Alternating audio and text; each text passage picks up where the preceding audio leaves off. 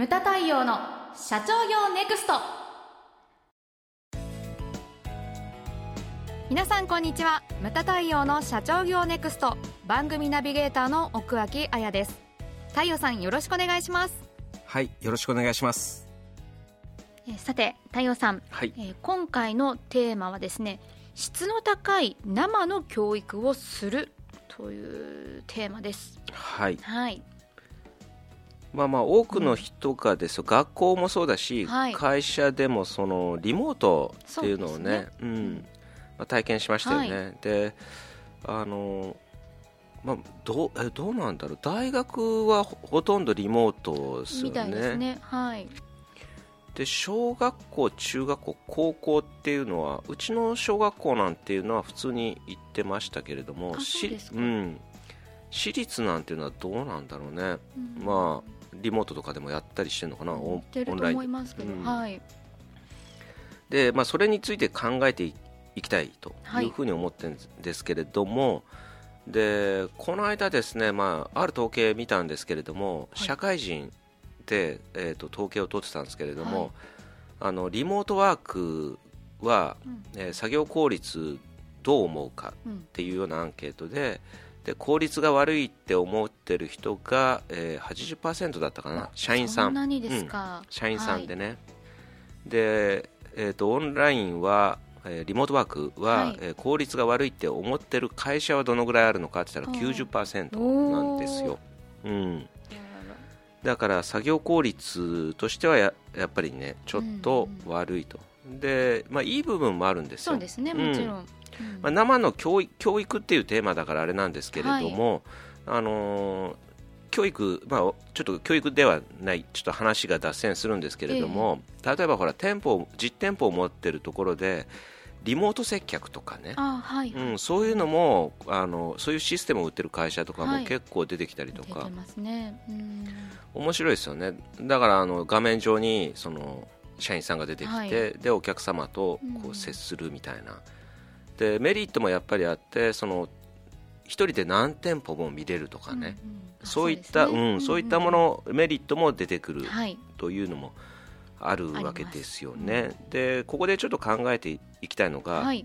オンラインとオフラインのやっぱり区別メリットデメリットあると思うんですよね、はい、そういったものを考えていきたいなというふうに、まあ、大きく言ってオンライン何が、えーまあ、何に向いてるかって言ったら知知識とかそういったものを教えるのはオンラインでもいいと思あうんーですよ、ま単純なこうインプットみたいなですね。ですかね。はい。例えば学校でそうんうん。の学問を教えるとかね、えで単純にそれだったら、えー、とオンラインでもいいのかなと、うんうんでじゃあ対してオフラインははい。何に向いてるのかって言ってやっぱり実技教育とか。うんそういったものはちょっうとん。オンラインでは厳しいのかなと、そうですね。ううんうんん、で思うんですけれどもそのオンラインだけで教育をする。これはだから社会人も学校もそうなんだけれどもそうすると僕思うんですけれども例えばその、まあ、まあ学生だったら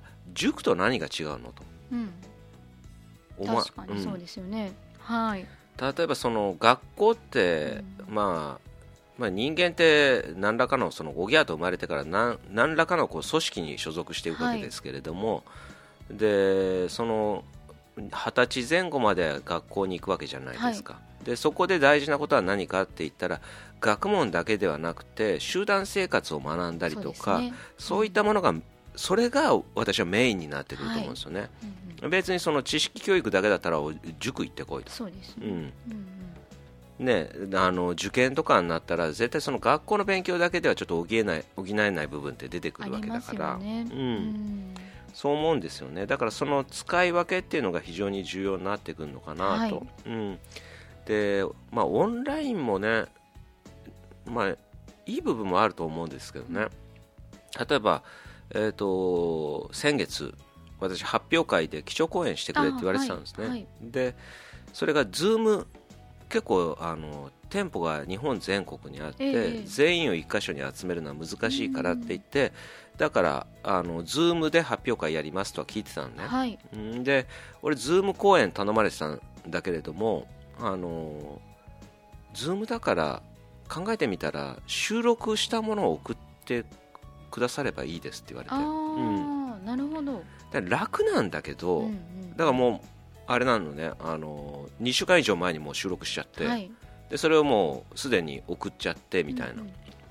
でそれであのあ楽だなよかったなと思ったんだけど、うん。ちょっと待ってと。俺発表会見ることもないし、うん。社員さんの反応を見ることもないわけなんですよね。だから俺はただうんアウトプットしただけで、インプットゼロみたいな、うんうん。でそれもちょっとおかしいんじゃないの？みたいなのがあってねだからその例えば楽だし便利だしね移動もしなくていいそうですし、ね、ううんんうん。メリットもあるんだけれどもこっちとしてはそのやっぱりね得るものがないっていう。そうですよね、うん。私も Zoom でこう打ち合わせとかをすることがあるんですけど、うん。やっぱりなんか今までは直接会ってお話をしてこう雑談の中からこういろんなヒントを得たりとか、そういうことって結構多かったんですけど、オンラインだとなかなか雑談って できないんですよね。やりづらくて。なんか本当にあの必要最低限のことしか得られないっていうのはうん。あるなっていうふうに感じています。うん。そうだよね、うん。自分動かなくてできちゃうっていうかあのだから発表会って何が勉強になるって言ったら、そこまでの道のり？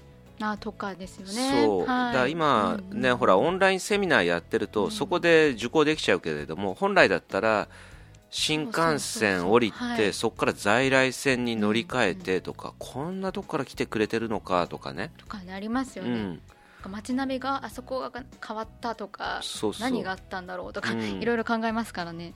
その会社のだあのホテルさんとかでやられたりするからその直接本社にお邪魔したりとか、うん。それはねちょっとい1.5日ぐらい、まあ、かければねいけるけれども、はい。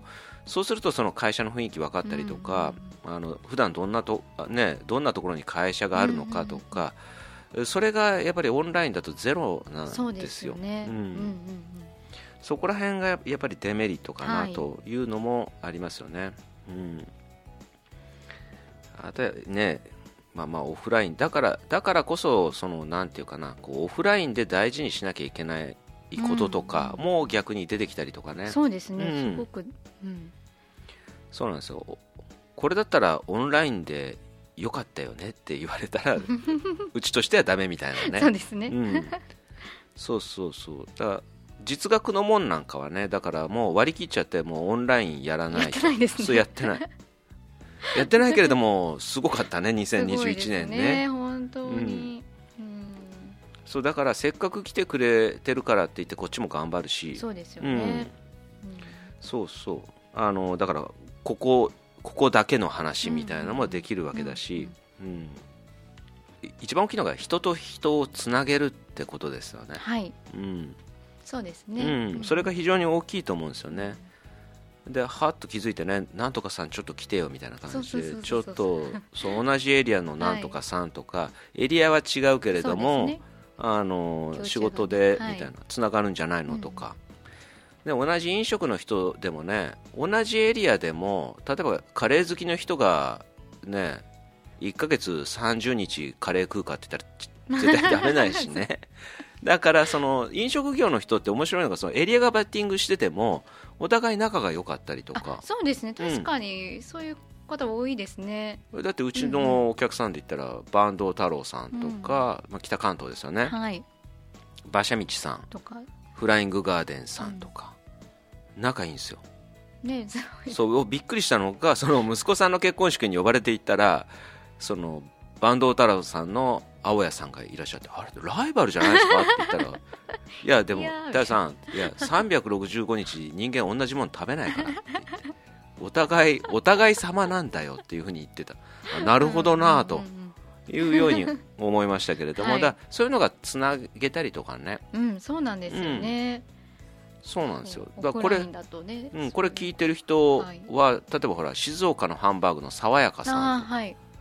で東海ですけれどもこっち北関東で言ったらフライングガーデン、はい。爆弾ハンバーグ、仲がいいんですよ、あ直接お二人仲いい。うん、だってですかフライングガーデンさんが後継社長塾出た方がいいよって言って爽やかさん連れてきたんですね。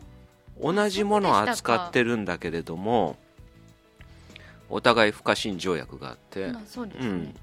あそうなんです。そうですかそういった裏話があったんですね。そうそういった裏話があるんですよ、えー。だこれ聞いてる人ね、うんうんうん。ご存知の方そ仲いいの？って思うかもしれないんですけれども仲いいんですよ。あそうでしたか、うん。面白いですね。そうなんです。よ、うん。まあ、そんなことが、そんなことね、があったりしたわけなんです、ねそうですね。だから人と人をつなげるっていうのが非常に大きいんですよね、うんさっきも言ったようにその学校であったら集団生活を学ぶっていうのが非常に大きいと思うんです、はい。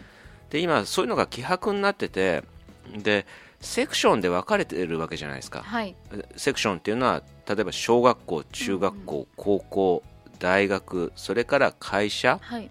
でこの間もあったのがこの番組で話したっけ？その学校で最近話すシーンが多くて、である学校で話をしたらいや休日そのね、あのある社長から相談を受けて太陽さんうちのその若い社員は例えばその時間外労働についてとか、うん。休日の電話に対して勘弁してほしいっていうふうに言ってくるんですと、うん、それはもっともなことだと思うんです、うんうんでそういう話をしたらでもインターネットに長けた会社とかが来た時にそれを言われちゃうとその勝ち目ないよねっていう話をしてて、はい。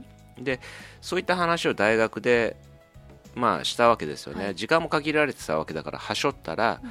である女子大生から、まあ、あの言われたのがいや休日の電話っていうのはお金が出ないからその当然のことだと思いますと、うん。当然の主張だというふうに思いますって言われたんですよね、まあ、正しいことだと。うん。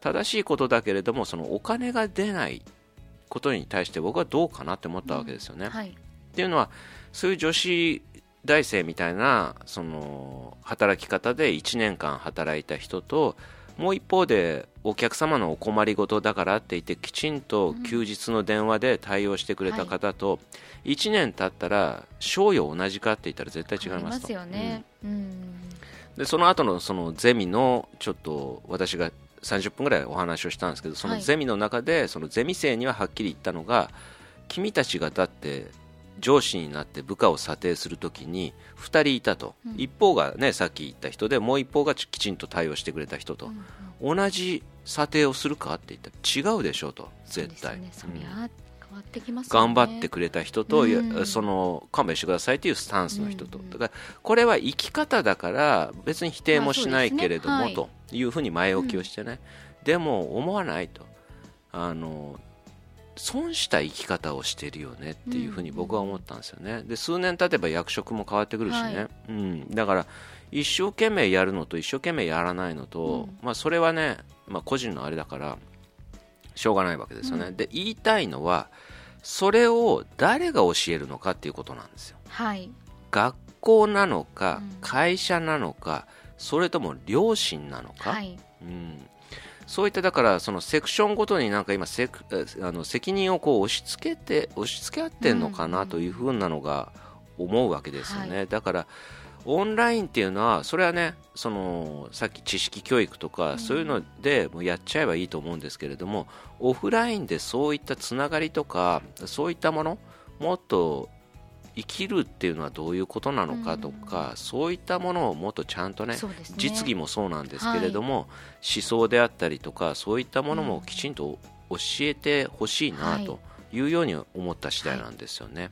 うん、あとなんかあやちゃんから付け加えることとかはありますかね？うん。なんかその各セクションによってあの教えてほしいというのはもうもっとごもっともだと思うんですけど、ただその子たちってその先生から教わることだけじゃなくって、うん。今ってそのオンラインからどんどん情報が流れてきてそれに感化されちゃうっていうことも大いにあるんじゃないかなっていうふうにはい、思っていて、うん。だからそのオンラインの情報の中でこれはブラック企業だみたいな、あの情報がどんどん出てくると、じゃあそんな休日の電話なんて出なくていいんだみたいな、うん。そっちの方が正しいんだみたいに思っちゃいますよね。そう大多数の意見に流されがちっていうか、うですよね。うん、ネットってそういうのが怖いところなんですよね、だから前の番組でも言ったけれども社長でさえそういう人もいるじゃないですか、はい、だからその自分で情報を取捨選択できるような、はい。はい、そういったやっぱりねその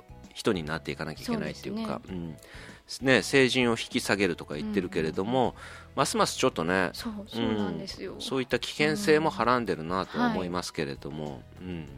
だからこそやっぱりその生身の人間とこういろいろあの出会って、いろんな考え方を吸収していろんな考え方をこう養っていってもらえればなっていうふうには思いますよね。そうですね、やっぱりオンラインでは限界ありますからね、はい、ちゃんと会ってその話しにくい内容ともとかもありますからね、うんうん、そういったものを、まあ、ちゃんとねあの使い分けていただきたいなというふうに思いますね。うん。はい、無駄対応の社長業ネクストは全国の中小企業の経営実務をセミナー書籍映像や音声教材コンサルティングで支援する日本経営合理化協会がお送りしました。今回の内容はいかがでしたでしょうか？番組で取り上げてほしいテーマや質問などどんなことでも番組ホームページで受け付けております。どしどしお寄せください。それではまた次回お会いしましょう。